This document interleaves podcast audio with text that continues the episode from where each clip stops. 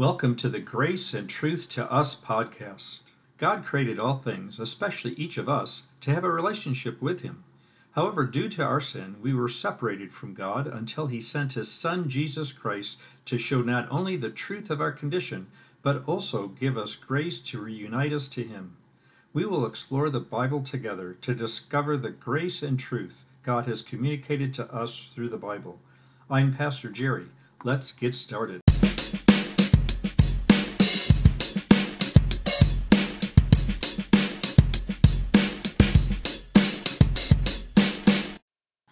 Hello, let's start with prayer.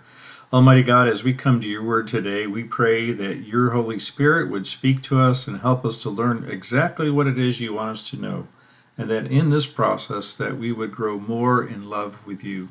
We pray in Jesus' name. Amen. The last episode, we talked about the birth of Christ. This week, we will discuss Matthew chapter 2, the visit of the Magi, and the flight to Egypt. If you have any comments or questions, be sure to email me at graceandtruthtous at gmail.com. Notice in today's reading God's intentional actions to ensure the fulfillment of his plan. What is his grace and truth to us? Let's start out in Matthew chapter 2. Uh, we're going to be reading verses 1 through 6, the part, the first part of the Magi coming.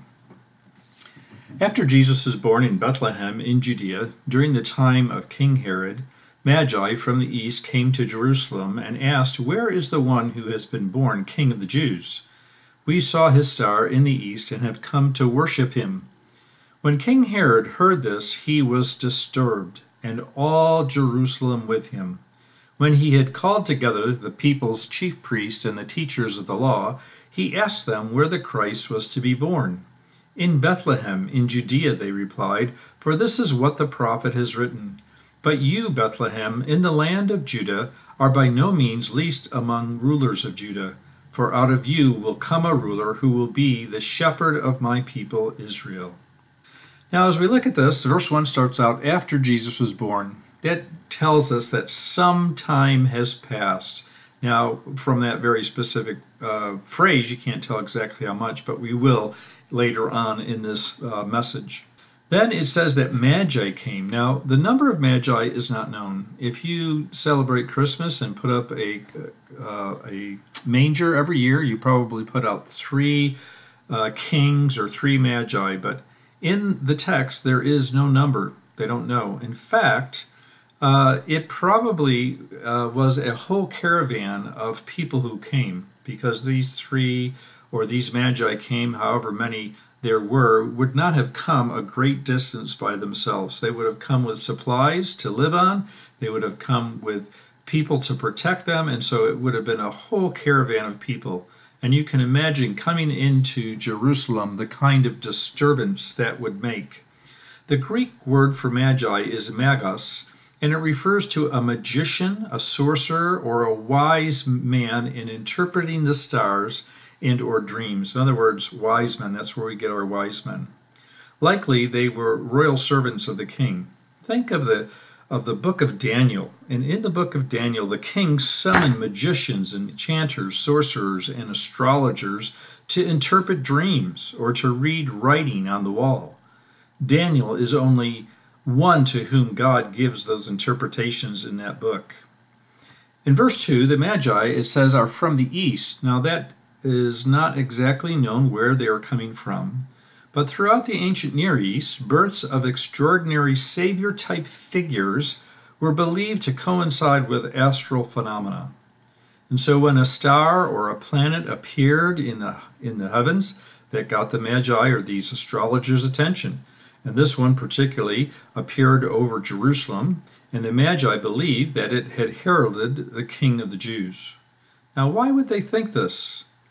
You see, extraordinary people of faith were carried into Babylon. Think of Daniel again in the Old Testament.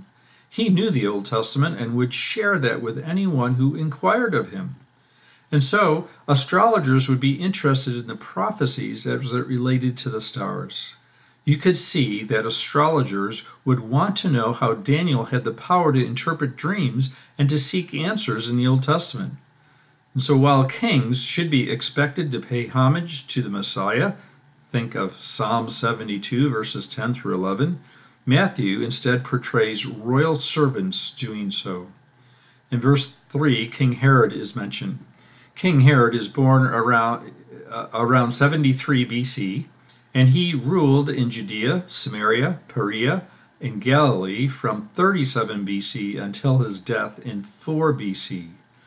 He is an Idumean, an Edomite by birth, and so he is considered an illegitimate king by the Jews because he is not of the line of David. Herod the Great ruled Palestine on behalf of Rome since 40 BC. The first 24 years of his reign were successful. He established peace throughout the land. He made the temple in Jerusalem more magnificent than that of Solomon. He provided many jobs for those in the working class to complete all of these projects that he had, and he completed a large number of building projects. His final nine years, however, as king were not so glorious. There were political executions and executions of family members. Basically, anybody who was a threat to him or questioned his authority, he would eliminate. There were wars. There was clashes with Rome. And so he died dishonorably of a disease and his kingdom was divided among his son. The text here says that Herod was disturbed. A newborn king would be a threat to his reign. Jerusalem, it says, was also disturbed. You see, the population knew of Herod's ruthless assassinations. And so there is kind of the saying that you could put in here when Herod ain't happy, ain't nobody happy. In verse 4, he seeks the counsel of the chief priests and the teachers of the law. That's in verse 5 6. The chief, they are the chief interpreters of the scripture. And so they probably researched Isaiah chapter 11, verses 1 through 10, and Micah chapter 5, verse 2, and found out that the Messiah is said to originate from the clan of Jesse, that is David's father, and would be from Bethlehem. And so Herod comes back to the Magi and he answers them Bethlehem. Now let's look at part two of the Magi's visit, Matthew chapter 2, verses 7 through 12. When Herod called the Magi secretly and found out from them the exact time the star had appeared, he sent them to Bethlehem and said, Go, make a careful search for the child. As soon as you find him, report to me so that I too may go and worship him. After they had heard the king, they went on their way and the star they had seen in the east went ahead of them until it stopped over the place where the child was. And when they saw the star, they were overjoyed. On coming to the house, they saw the child with his mother Mary, and they bowed down and worshipped him. And they opened their treasures and presented to him gifts of gold, of incense, and of myrrh.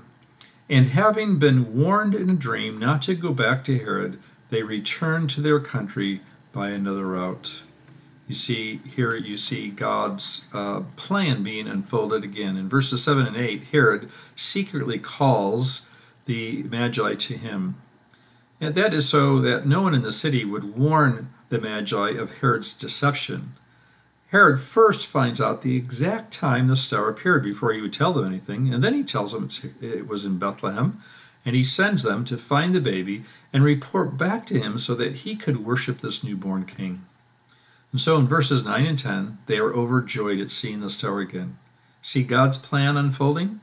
Magi first are led to Herod in Jerusalem, and then the Magi are led to Bethlehem. The Magi are overjoyed when they see that star. And when they finally find the child, they bow down and worship and give gifts. Now, some of these gifts are seen as appropriate gifts to give a king. We see that in Psalm 72, verses 10 and 11, and Isaiah chapter 60, verse 6. Some of these gifts are products of their trade, however. You see, they're magicians. And so magicians would use gold dust to appear mystical. They would sprinkle it on their incantations and their writings.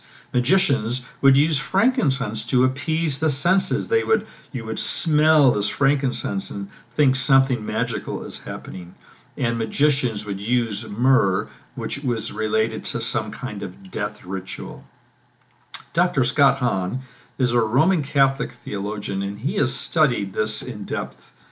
And he has written and said this These people who come from the Orient are obviously into astrology, who are nonetheless receptive to these astral signs. What do you think of them? Well, what the Jewish rabbis of the time thought of them. The rabbis had a famous saying that if anybody learns anything from a magus or from the magi, let them be accursed because the magi, in the eyes of the Jews, were simply sorcerers and practiced the black arts. And what's so interesting then, that in offering gifts of gold, frankincense, and myrrh, you can actually trace these substances back to the sorcerers' practice of the black arts it was probably not just a tribute, it was probably also an act of renunciation. Now they have found the Son of God. Now they have found this Jewish Messiah. They can do without the very things that they used to practice the black arts. That's the end of the quote. And so, could it be that these gifts that they gave were an expression of giving up their trade in order to show the love of the Messiah? In verse 12, we, they are ready to return home, but God uses a dream to warn them not to return to Herod. Remember, he wanted them to come back to him, and they would have obliged, but God says, no, don't do that. And so they go by another route. See, God continues to work out his plan. Now we look at the escape to Egypt in Matthew chapter 2, verses 13 through 18. When they had gone, an angel of the Lord appeared to Joseph in a dream. Get up, he said. Take the child and his mother and escape to Egypt. Stay there until I tell you, for Herod is going to search for the child to kill him. And so he got up, took the child and his mother during the night, and left for Egypt, where he stayed until the death of Herod. And so was fulfilled what the Lord had said through the prophet Out of Egypt I called my son. When Herod realized that he had been outwitted by the Magi, he was furious, and he gave orders to kill all the boys in Bethlehem and its vicinity who were two years old and under, in accordance with the time he had learned from the Magi. Then what was said through the prophet Jeremiah was fulfilled. A voice is heard in Ramah, weeping and great mourning. Rachel weeping for her children and refusing to be comforted because they are no more. In verses 13 and 15, God warns Joseph in a dream Go to Egypt, he says. Stay there until you hear from me again. And that fulfills a prophecy in Hosea 11, verse 1. Out of Egypt I called my son, the prophecy says. Now, what comes to your mind concerning Egypt? Well, I think of the Exodus. God calls his children sons, and he calls them out of Egypt. That's the Exodus. He delivers them. Israel is God's son, redeemed out of Egypt. And now Jesus will be called out of Egypt and redeem the people of Israel and all people from their sin. Nothing will stop from fulfilling his plan, not even the deception of an earthly king. In verse 16, ain't Herod happy? Watch out. He is furious because the Magi don't return. And so he orders all boys two years old and younger to be murdered, just like that, in accordance with what the Magi told him. And so the Magi came to Jesus when he was about two years old. Thus fulfills another prophecy, Jeremiah 31 through uh, verse 15. A voice is heard in Ramah, weeping and great mourning, Rachel weeping for her children and refusing to be comforted because they are no more. Matthew is showing how God is in control of all things.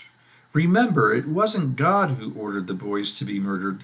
He knew that Herod, in his wickedness, would do that, and so he had his plan fulfilled by taking Jesus to Egypt. The return of Nazareth in Matthew chapter 2 verses 19 through 23. After Herod died, an angel of the Lord appeared in a dream to Joseph in Egypt and said, Get up, take the child and his mother and go to the land of Israel, for those who were trying to take the child's life are dead. And so he got up, took the child and his mother, and went to the land of Israel. But when he heard that Archelaus was reigning in Judea in place of his father Herod, he was afraid to go there. Having been warned in a dream, he withdrew to the district of Galilee, and he went and lived in a town called Nazareth. So was fulfilled what was said through the prophets, he will be called a Nazarene. And so in verse 19 through 21, God tells Joseph in a dream to return to Israel because Herod is dead. And so Joseph obeys and he goes back to Israel and he arrives there. He's not very comfortable because in verses 23 through 23 he hears that Archelaus is reigning. Archelaus is a son of Herod the Great. He had two or three sons who were reigning in that area. And this can't be good. And so God again directs Joseph to go to the region of Galilee and to Nazareth. This fulfills yet another prophecy. He will be called a Nazarene. Now there is uncertainty as to where this prophecy comes from. Don't really know. There's some um, thoughts on that, but uh, there's no real definitive guidance on that. And so God reveals his grace and truth to us in Matthew 2. Think of the prophecies fulfilled.